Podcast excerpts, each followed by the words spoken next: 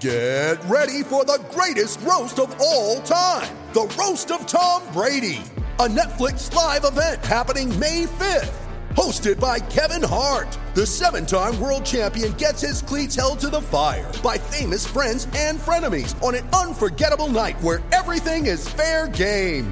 Tune in on May 5th at 5 p.m. Pacific time for the Roast of Tom Brady, live only on Netflix. You ready? Showtime. On May 3rd, summer starts with The Fall Guy. Let's do it later. Let's drink a spicy margarita. Make some bad decisions. Yes.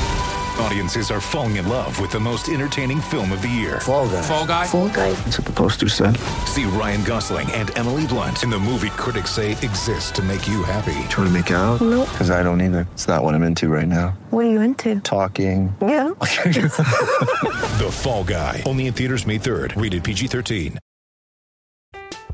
I'm Alex Rodriguez. And I'm Jason Kelly. From Bloomberg, this is The Deal.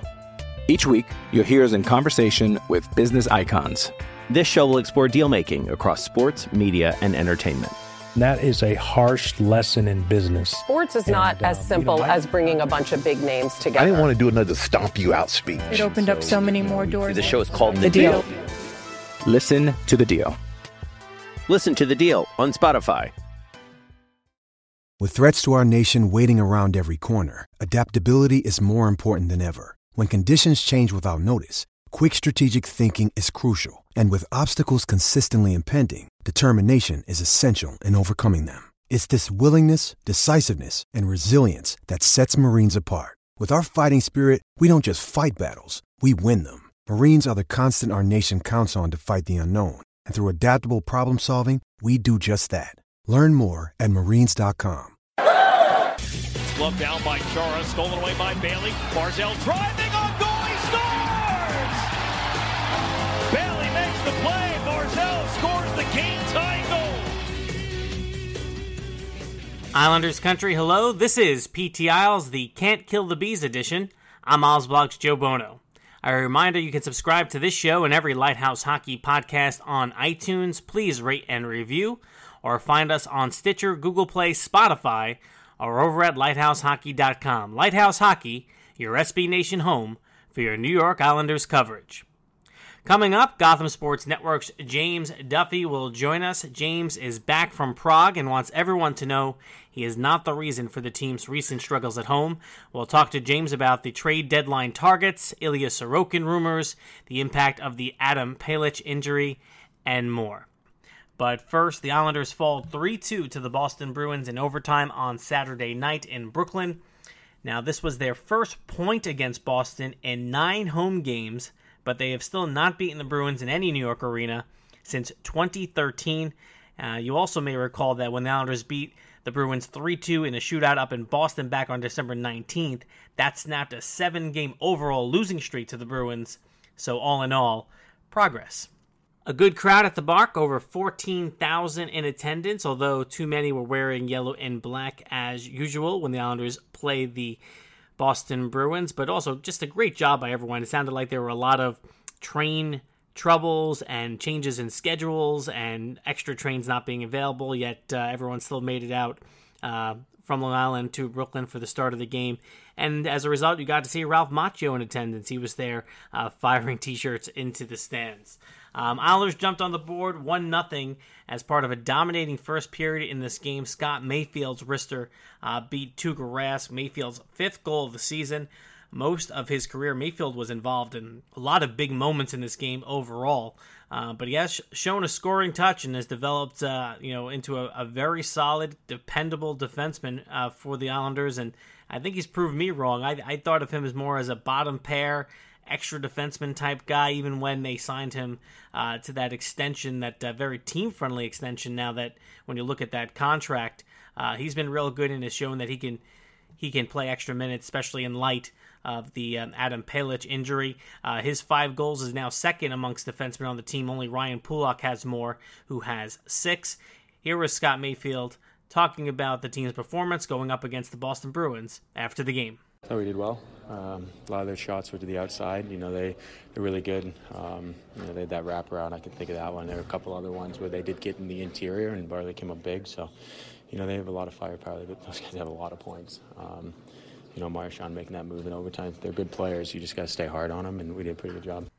And MSG Networks during the game uh, posted a graphic that showed the amount of minutes uh, the defensemen are playing after the Adam Pelech injury. Prior to the Pelech injury, only he and Pulock were playing uh, in excess of 20 minutes a game. Now, after the injury, four Islander defensemen are averaging around 20 minutes a game. Most notably, Nick Leddy, who's uh, really been stepping up in terms of how often he's out on the ice. Granted, the Islanders are playing some overtime games, so maybe that factors in a little bit to these statistics. But the truth of the matter is, is that they're still very much picking and choosing when and how to play Noah Dobson. He's averaging 11, 12, 13 minutes a night. And as a result, you're going to have, you know, three, four players uh, approaching that 20 minute mark uh, night in and night out. Certainly something to watch as the season progresses as we get into February, uh, March, and early April. Um, the Islanders had 14 shots a little over midway in the first period of this game. Um, but then, after failing to register a shot on a power play opportunity, they didn't have another shot for the rest of the first period. Uh, still outshot Boston 14 to 5 in that first, but I think you had the feeling where the fact that they they weren't up more going into the second period would, would come back to bite them a little bit and uh, Boston would be able to tie the game at 8:43 of the second period. Jake DeBrusk tying the game up. A bit of a fluky goal as it took an odd bounce off Scott Mayfield, went into the air and beat Semyon Varlamov. There was also the question of whether or not there was goalie interference on this play, as it appeared Nick Leddy was pushed into the left pad of Varlamov. Ultimately, Barry Trotz and his staff looked at the replay, took some time, and decided not to risk the challenge.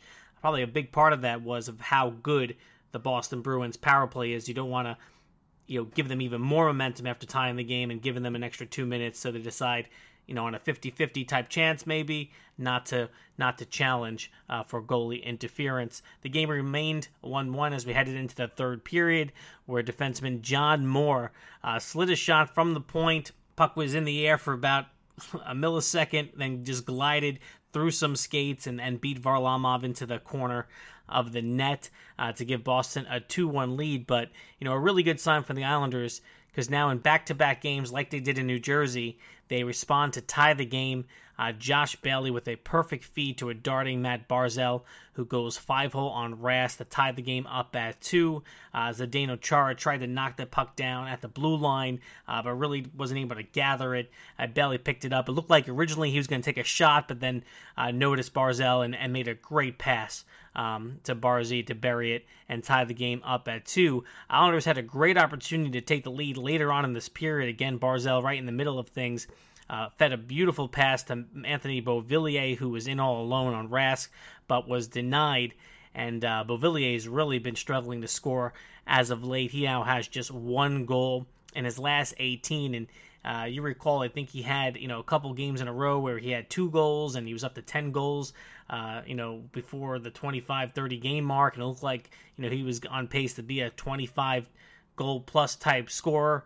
And um, unfortunately, we're seeing a little bit more of that inconsistency with him being able to put the puck in the net and, and Josh Bailey as well. This whole line had been struggling to score goals. Bailey just has one goal in his last 24 games. And, and Barzal's goal actually snapped a seven game goalless streak for him as well. So it'll be interesting to see how much longer uh, Barry Trotz sticks with that line of Beauvillier, Barzal, and Bailey uh, when all three guys are uh, kind of fighting it a little bit in terms of putting the puck into the net. Uh, so then we go to overtime. The game tied at two. Um, where the Islanders have been so good this season, seven overtime wins already on the year. MSG actually did a montage during one of the intermissions of all the overtime winners. Um, but early in this extra session, Brad Marchand uh, makes a spin move on Brock Nelson, who sticks out the left leg a little bit and gets called for tripping.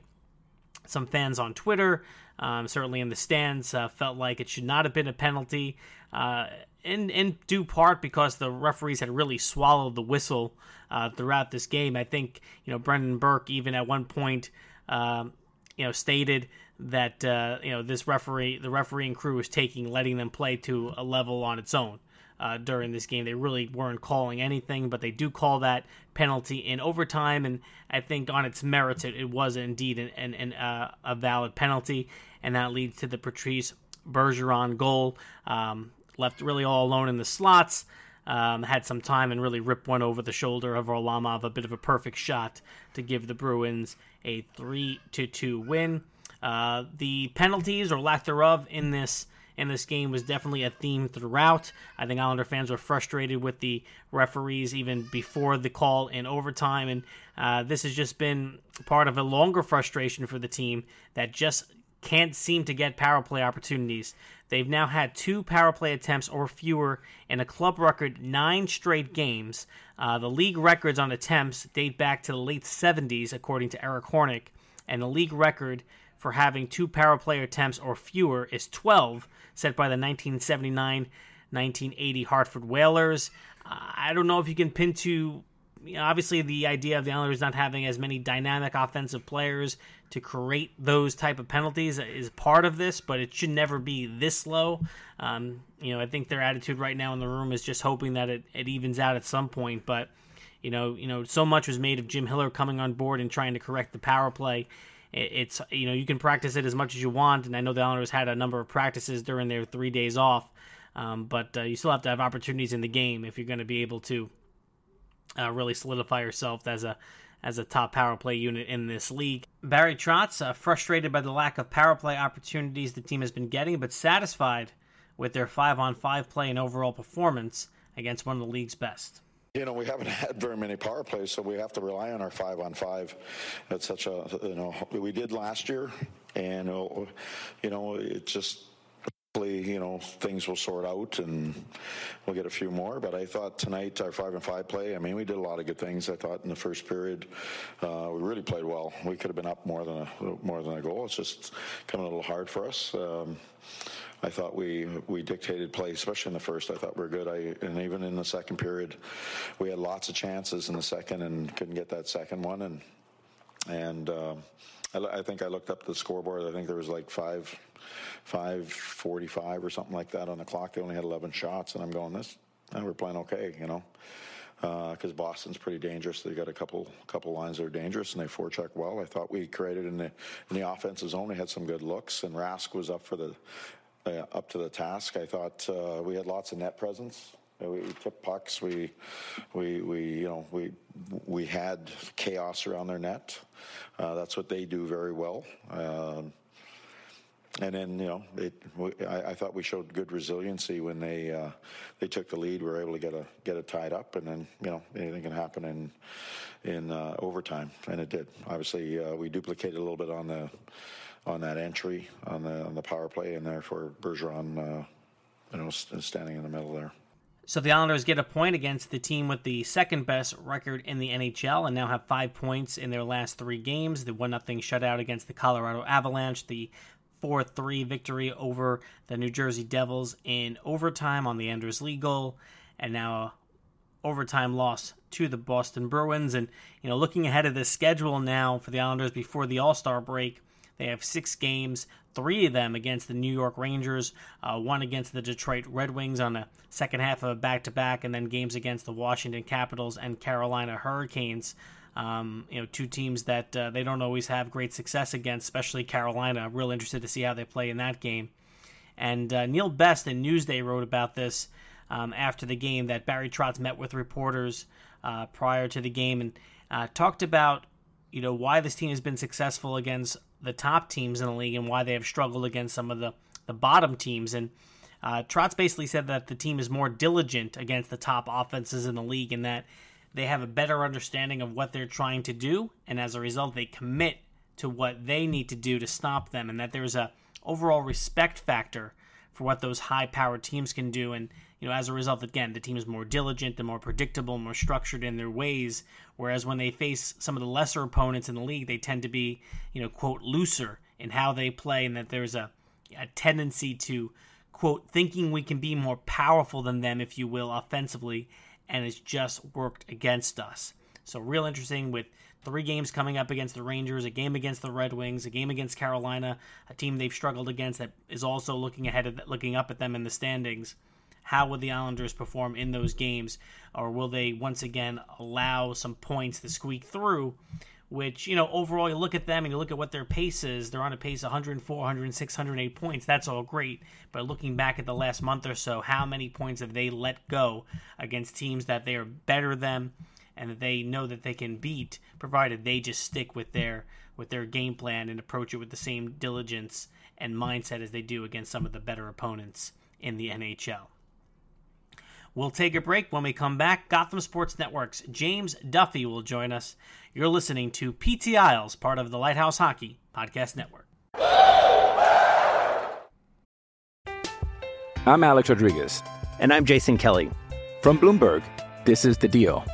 Each week, you'll hear us in conversation with business icons. This show will explore deal making across sports, media, and entertainment. That is a harsh lesson in business. Sports is not And, uh, as simple you know, I- as bringing a bunch of big names together. I didn't want to do another stomp you out speech. It opened up so many more doors. The show is called The, The Deal. Listen to The Deal. Listen to The Deal on Spotify. We're back. Joe Bono, PT Isles, Lighthouse Hockey Podcast Network, and joined now by our familiar voice, our former co-host here at PT Isles, Mr. James Duffy. James, how are you? Joe, not so bad. Thanks for having me on. It's uh, it's good to be back. So, for those that don't know, James uh, had spent the first half of the Islanders season in Prague uh, doing a, a program, uh, studying there for a semester. Um, and now he's back, and the Islanders' uh, home uh, winning streak abruptly ended uh, upon your return, pretty much. Yeah, so they have pretty much been significantly worse since I got back. So I'm I'm really considering flying back to Europe because it seems like that's the direct correlation there. So, how did you uh, follow the team um, while while while in Prague? Hopefully, not just relying on us crazies on uh, Isles Twitter. Was there other methods to actually uh, watch and follow what was going on? Uh, I mean, you guys definitely helped. It was a lot of uh, illegal Reddit streams at 1 a.m. because uh, the six-hour time difference really sneaks up on you when you're trying to watch 7 p.m. hockey games. So that made it difficult.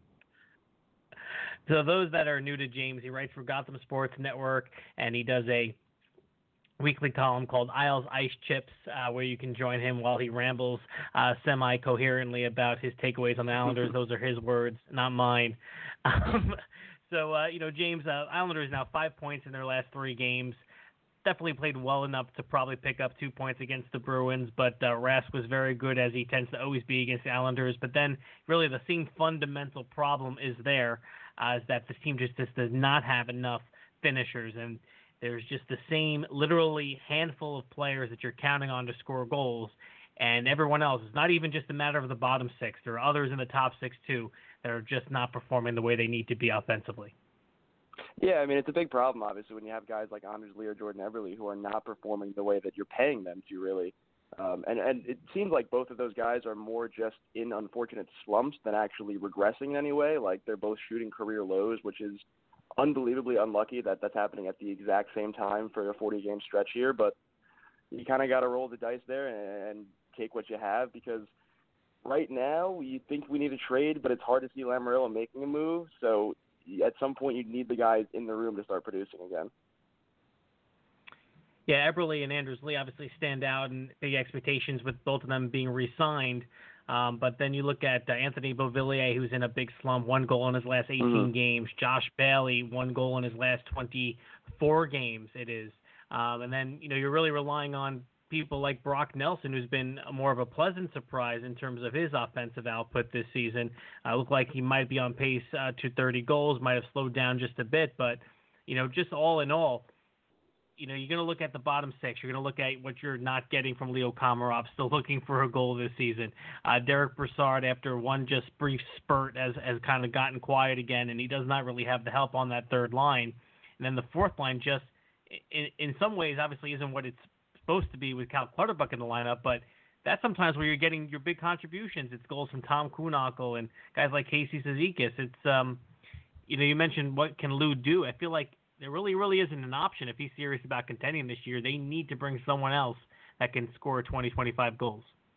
Yeah, I, I absolutely agree. I think the third line is the biggest problem because the Islanders have success under Trotz when they can roll four lines, and they clearly have not been able to do that. Whether it's cycling in Brassard, who's no longer cutting it as a third line center, and it has to play wing really. Whether it was Otto Koivula or Oliver Wahlstrom or Cole Bardreau, I mean, it's been a rotating cast of guys on the third line, and no one's producing in a way that makes Trotz comfortable consistently giving them 12, 15 minutes a night, which that makes a big difference because it's it's the way they win games. And right now it's not working out. But Casey Cizikas on the fourth line has been really one of the linchpins of this team. Without him, I, I mean, I can't imagine what the season would look like right now. James Duffy, Gotham Sports Network, is our guest at Two Turtle Duffs on Twitter. And let's talk about some of the trade targets that uh, people are at least writing about. And uh, the one that stands out that looks like to me a perfect fit is Tyler Toffoli with the LA Kings, going to be an unrestricted free agent after the season. So this is a rental type situation. Athletic about uh, projections as to what it would take to get him. Talked about a second round pick and a prospect. Uh, to me, that's the type of target that uh, Luke can't let go somewhere else. Someone that right now is playing on a top line with the Kings, has offensive punch, and can fill that third center void. Yeah, I would have to agree. I think he is the perfect fit, um, but it's hard to see the Islanders actually landing him because of the fact that he right now in a small trade year the, is the biggest name on the market with Taylor Hall already gone. So you're looking at the Islanders at least with maybe the Bruins, potentially the Canes. Uh, most of the top guns in the Eastern Conference are going to be looking to add a scorer like Tyler Toffoli. So it's hard to see the Islanders winning a full-on bidding war. But if the price is actually not a first-round pick and not an A-list prospect, then they have to at the very least be in on it because he's the kind of guy that can solidify a third line and give you a team that can actually compete this year. I think they need two forwards, but Toffoli's a good start and you and I talked about this a lot last year on on the show about the decision to not make a trade ultimately and help this team mm-hmm. down the stretch. And our feeling was that this team had kind of surprised even Barry Trotz and Lou Lamoriello in terms of where right. they were positioned for the postseason, and it was not worth giving up the assets for a team that they were still, you know, building towards something. But I feel differently, and now it's the second consecutive year where they're on pace for 100 plus wins. They did advance into the second round of the playoffs last year. And you look up and down the roster, outside of a couple players, it's not a young team, right? When you're going to re-sign Anders Lee and Jordan Eberle and bring back Brock Nelson and Josh Bailey on his contract, and, and we know Casey and, and Clutterbuck, it's not a, it's not a young team where you're just going to wait year after year while it slowly builds. In a lot of ways, the roster is a now team, and I think you need to reward – the guys in the room to say that you're serious about um, trying to advance beyond where you did last year and give them some help. I, I don't think the same thinking uh, should apply from last year to this. Yeah, I think you're totally right. We talked about it a lot. Where last year was obviously not a fluke, but there was a small enough sample size where it's understandable to not cash out any part of your future for a year that you're not really sure what the hell is going on. Because I don't think anybody was with the Islanders last year, but now it's clear this is replicable success that they can actually keep consistent under Trotz with a less than stellar roster. I mean, honestly, they have one of the 10 least talented rosters in the league, yet they're one of the five best teams. And I think even a small infusion, talking about, you know, a guy like Toffoli, even under that, you know, guys that can put up 40 points a year as opposed to 20, that's a massive difference when you're cycling out Leo Komarov, Michael Dal Colle, Ross Johnston for actual capable NHL players. And that's not a knock. It's just the fact that they, they can't handle the role they have right now, which is uh, it, it's unfortunate. Now, the strength of this team continues to be the goaltending and the defense. Of course, the defense was given a tough blow with the Adam Pelech freak injury, playing uh, two-touch soccer, uh, we believe, uh, before the game, uh, c- contributing to that Achilles injury. And, and, the result right now is that uh, you know Noah Dobson's in the top six, only playing about 11, 12, 13 minutes a night. Um, but uh, if you were worried about him not playing and stunting his de- his development. That's out the door right now. Um, how do you think the rest of this lineup's going to be holding up though? Because everyone's kind of stepping up now, going to have more players uh, on that blue line playing about 20 or so minutes. Do you think the blue line, you know, stay-at-home type defenseman is something else they may look at here? And and, and understand there's so much focus on the forward group, but mm-hmm. could you see a scenario where they bring in another defenseman just to kind of solidify? Uh, the top six and have that extra guy because they're one injury away from you know going down to Bridgeport for some help. Right. Yeah, I think it's possible, but I think that'd be a mistake. Um, you know, they did show willingness to call up Sebastian Aho, even though he was then sent back down to get more reps in Bridgeport. Uh, Thomas Hickey is hurt, but when he gets healthy, that's a very, very strong seventh defenseman to have on any team. Um, I, I think the defense depth is it's alarming because, like you said, you know, one injury and then there's a real situation there where Johnny Boychuk, a guy, is a guy that misses ten games a year, pretty much every year, and he's played every game so far this season. So you have to at some point account for maybe Boychuk misses a few games, maybe Mayfield misses five here, and that would cause a serious problem for the Islanders. But I think Dobson settled in well now. I, I think that Trotz and Lambert, and then obviously the goaltending from Greco and Korn, they're they're good enough on the back end with almost anybody there. I mean, if you went to the start of last season and, and talked about Adam Pelech being a massive loss on defense when he got hurt, I mean that wouldn't really ring ring bells for people that watched him his first couple of years with the Isles. They can do a lot with a little on the back end, and that's shown so far. So I really don't have a doubt that what they're currently working with will be enough down the road if they don't make a trade. Joe Bono, PT Isles, chatting with James Duffy of Gotham Sports Network. Follow him on Twitter at two turtle duffs. It'll be be worth it. Now we had a little fun on Twitter uh, last week. There was an incarcerated Bob uh, rumor, which sometimes is true, sometimes is not, about Lou taking talks from Western Conference teams about Ilya Sorokin. Not the first time anyone has alluded to these type of rumors. Remember, Elliotte Friedman in his 31 Thoughts talked about uh, potential for Sorokin to still remain in the KHL, that it was not a done deal, that he would be coming to North America last year. And then I kind of put out just the hypothetical question of, you know, what would fans think if the Islanders decided to trade Sorokin as an asset from a strength, which is their coaching around goaltending, uh, to help some of the glaring weaknesses they have. That being, of course, uh, some much needed pop in the in the top six. What are what are your thoughts? Yeah, it's interesting. When when I, when you tweeted that, I thought about it for a long time because there's really so much that goes into it. Because you know, first of all, like you said, you, you might be dealing from a strength, and you can feel a little bit confident that no matter who you put in goal, you're going to get league average or better goaltending. I mean, you've seen Robin Lehner and Semyon Varlamov, two guys who were coming off subpar years statistically that have turned into some of the better goalies in the league from the Islanders. So you wonder, do we need Sorokin? Can someone else fill that pretty well? But at the same at the same time, you wonder if Sorokin's as good as billed, and he comes to this system with Mitch Korn and Barry Trotz, are you getting one of the top five goaltenders in the world for a decade? So it's there, there's so many moving pieces. You wonder if you can even pull a return right now that's worthwhile outside of a handful of picks without any NHL games played it's it's tough. I think I personally would not trade Sorokin under any circumstance because of the idea that you can have an elite goaltender for a long, long time, and because I don't think he'll net you much right now. That's just my take. You know, it was real interesting to see the um, kind of varying thoughts from Islander fans when I put that out there. Some being like, "Yep, yeah, when in a heartbeat, I'd do it for the right trade." I don't think a rental is the right scenario. I don't think anyone was thinking in that terms. But if there was a player with a little bit of term, like a Kyle Palmieri, for example, that could be could be had mm. uh, for for trading someone like Sorokin if he is viewed the way a lot of people tend to view them. And that was the response on the other end of this, where people were saying, "No, he's untouchable. You know, would you trade Martin Brodeur?" You know, and it's like we right. really don't know that and the KHL stats are what they are. And listen, they're very, very good for him. But there's a lot of goalies that that have stats in the KHL that make your eyes open up. It's just not the same kind of league as the NHL. And the whole situation is is going to be fascinating because let's say he does even come over to North America next year. I think it's quite clear he's not going to want to, you know, be in Bridgeport for a while like the Rangers situation has been. Right. Um, with Igor, that uh, he's going to play there for a while and then wait his turn. He wants to come here and start playing in the NHL right away.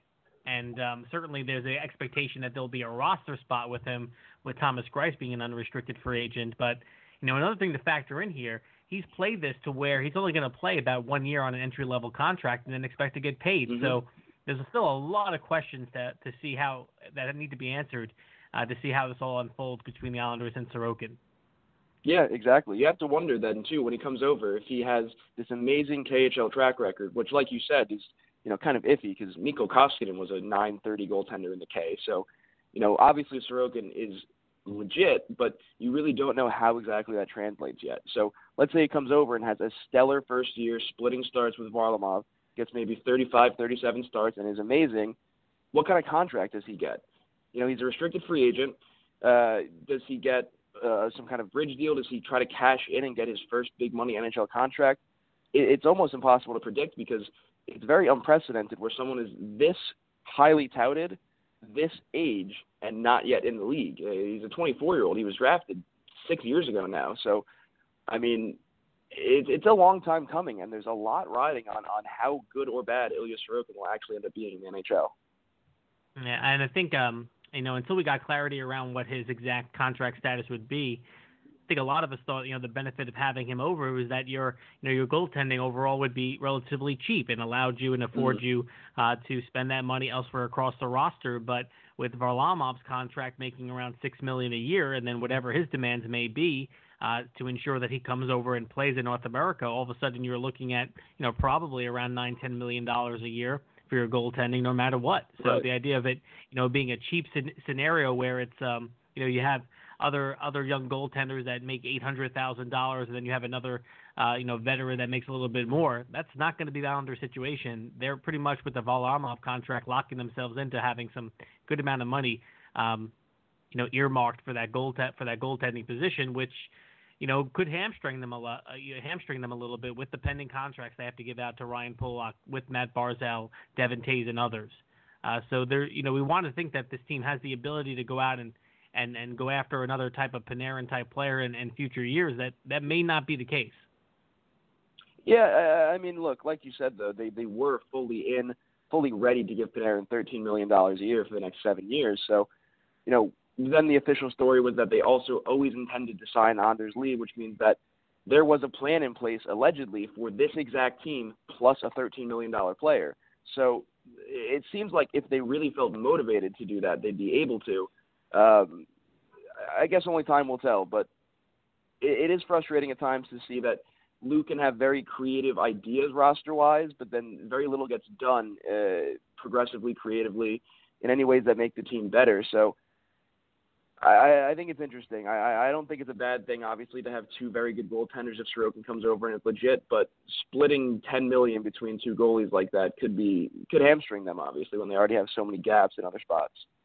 Yeah, I mean, right now Greiss is making I think three point three uh, Yeah. million, right? So I mean, I, like I said, their goaltending is is not cheap, despite the fact that I don't think either one looks at Lehner, Lehner and and Greiss, and then now the combination of Varlamov as Greiss and Greiss as you know Bobrovsky type contracts or Lundqvist type contracts, but you know they do have uh, you know a one and a one A, and and you're gonna you're gonna pay for that type of scenario as well.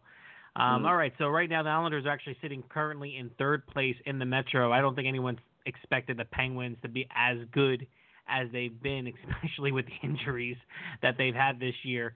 Um, where do you think this team nets out? I mean, it, it's kind of a strange scenario where you know you look at kind of the pace they're on, James, and they can beat and best out last year's pace, which would be the best record since the dynasty years. Yet the Metro is just so packed, and now they've kind of let some points go against some lesser competition to where they find themselves going to be in a struggle to try to hold on to a position for home ice this year. Yeah, it, it's it's kind of terrifying and very frustrating that the Islanders are having one of the best seasons in franchise history, and are hardly cracking the top five of the Eastern Conference right now. Like it, the way that that Boston and Washington simply do not lose, at least not in regulation. If you're the Bruins, how the Penguins, with all their injuries piling up, are still basically unbeatable.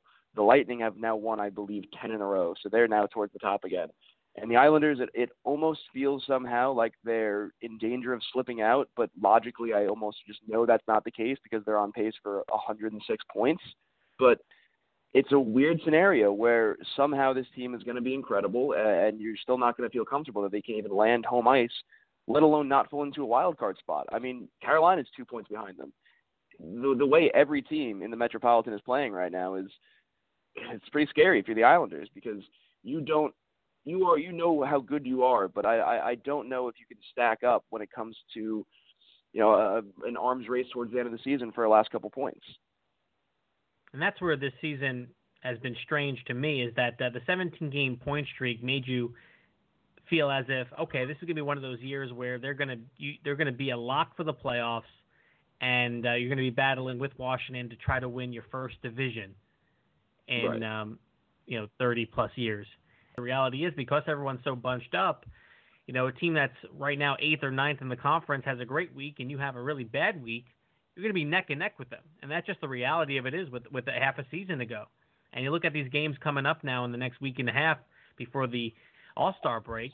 They're playing the Rangers three times, and Mhm. uh, they're playing the Red Wings. But the Rangers are a type of team that they have not played well against this year, not only in terms of standings, but because they're an offensively minded team.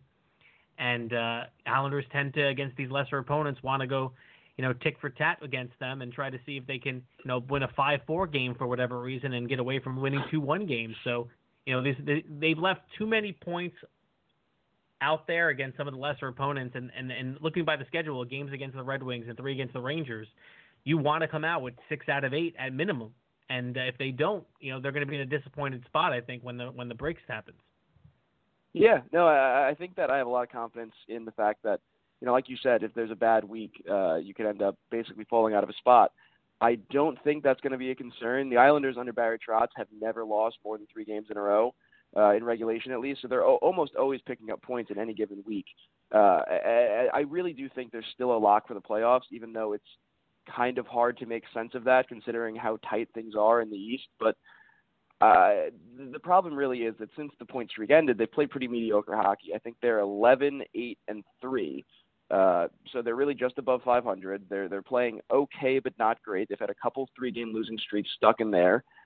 It hasn't been stellar. It's been pretty ugly, like you said. They they kind of they play down to their opponents. They've lost some bad games to bad teams. They've also played great against the Bruins twice. They they had some really good wins against Vegas. I mean, the pieces are all still there, but it's hard to make heads or tails of this team right now because on any given night, you don't know if you're getting the world-beating Islanders who can basically shut down the Avalanche to zero goals, the best offensive team in the league. They can just suffocate them, or you're getting the Islanders that are going to get outskated by the Devils. You you almost never know anymore. Mm-hmm. Yeah, and they listen. I don't want to sound the alarm bells like I like I mentioned. Mm. Um, you know, because they have a six point edge on the last playoff spot. They have some games in hand when it comes to the Flyers and Blue Jackets. Um, it just is interesting that uh, you didn't think that there might even be a scenario where this team would be in a, a wild card type type spot. Um, but right. uh, you know, unless they, you know, they can't continue playing the way they have in the last month and hold on to home ice or maybe even the three. Especially not with everyone honest. winning the way they are. Yeah, right. no, you're right. And that's kind of what I'm. That's kind of what I'm getting at. You know, they if they kind of slog along the way they are, they might still finish with 100 points um, during the year. But because of the way the rest of the division is, that might be only good for a wild card. And now you're putting yourselves in a position where you know it's a first round matchup against Washington or Boston.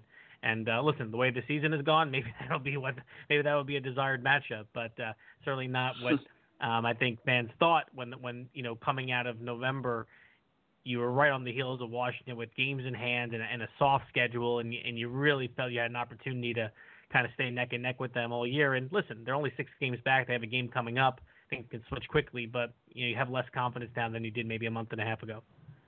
Yeah, absolutely. But I, I think the next really, like you said, you got some easy games coming up in the schedule. It's, it's not incredibly hard for the next few weeks. It's the next three games: Rangers, Red Wings, Rangers, and then you get the Caps at home. So you really have to think that those are some winnable games before you get your division rival, a team that you can still catch up to. I, think the next few weeks, obviously up until the trade deadline, are make or break for this team. It'll, it'll determine really where they stand. You know, are they the top tier up there with Washington and Tampa and Toronto, or are they a step down towards the pack with Carolina and and Philly?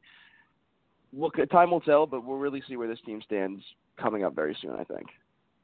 And James, last one for me do you think we get a call up at any point right now? The Islanders with another open roster spot, Arthur Staple, uh, thinking that maybe it's the ability to accrue some additional cap space is the reason why they're keeping that sal- that open roster spot available and not bringing up a Kiefer Bellows or someone else.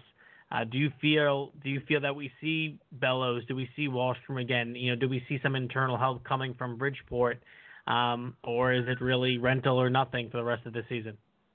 Yeah, I think right now what you have is what you get. I'm not very optimistic that they will make a trade, and I think at this point with a call up, if it hasn't happened yet, especially with Kiefer Bellows, what are you waiting for at this point in this season? I understand the idea that maybe your plan originally was not to rush a guy like Bellows to the league this year, but the offense is not cutting it. He is he was on one of the hottest streaks of any player in the AHL, so if if it wasn't during that goal streak where he scored, I think 13 goals in 15 games, and the Islanders' offense had dried up, then when is he getting called up? So I think with Wahlstrom, they've kind of made their decision that he's going to stay down for the rest of the year to not burn a year off his entry level contract, which I'm totally in support of. You got to keep your young players cheap as long as possible. I get that. Um, I, I think Andrew Ladd can make an impact up here, honestly, which I think might get some groans from the peanut gallery. But at this point, it looks like this is the roster that we're working with, and and that's kind of the way it's going to be, though. James Duffy, Gotham Sports Network at Two Turtle Duffs on Twitter. Look out for his semi-coherent column, Isles Ice Chips, every single Monday at Gotham GothamSN.com. James, always a pleasure talking to you, man. Hope to see you soon. Joe, good to be back. James Duffy, Gotham Sports Network. Great talking Islander hockey with him. He's worth the follow on Twitter. Very funny, very witty, and very knowledgeable, as you can tell from that interview. When we come back, a couple final thoughts. You're listening to PT Isles, part of the Lighthouse Hockey Podcast Network. Hello, it is Ryan, and we could all use an extra bright spot in our day, couldn't we? Just to make up for things like sitting in traffic, doing the dishes, counting your steps, you know, all the mundane stuff. That is why I'm such a big fan of Chumba Casino. Chumba Casino has all your favorite social casino style games that you can play for free anytime, anywhere with daily bonuses. That should brighten your day a little. Actually, a lot. So sign up now at chumbacasino.com. That's ChumbaCasino.com. No purchase necessary. VGW. Void were prohibited by law. See terms and conditions. 18 plus.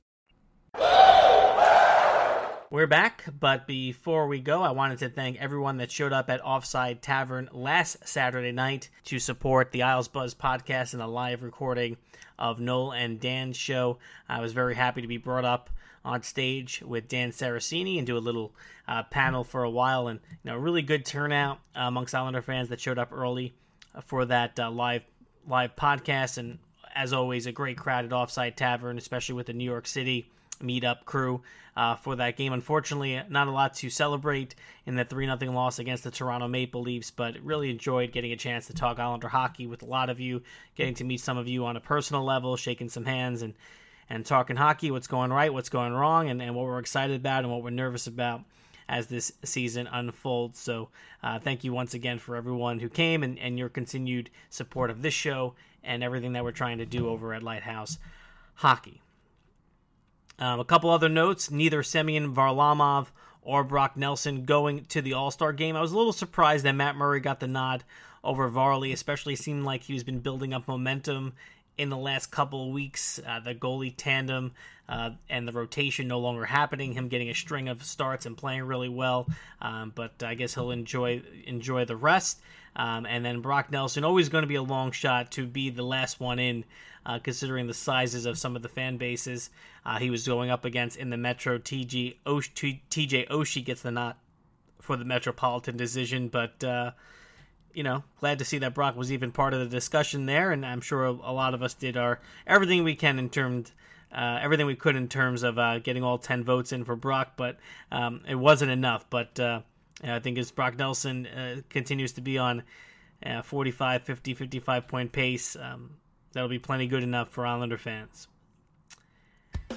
So that'll do it for this episode of PT Isles. Uh, busy schedule for the Islanders uh, coming up, like we talked about, and a lot of the games in the New York area before the All Star break.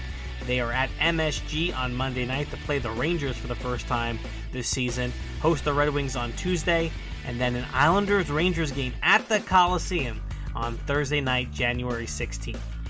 Don't forget to follow at LHH Podcast for all the latest updates on PT Isles and all of our other shows. We'll talk to you next week, Islanders Country. Good night.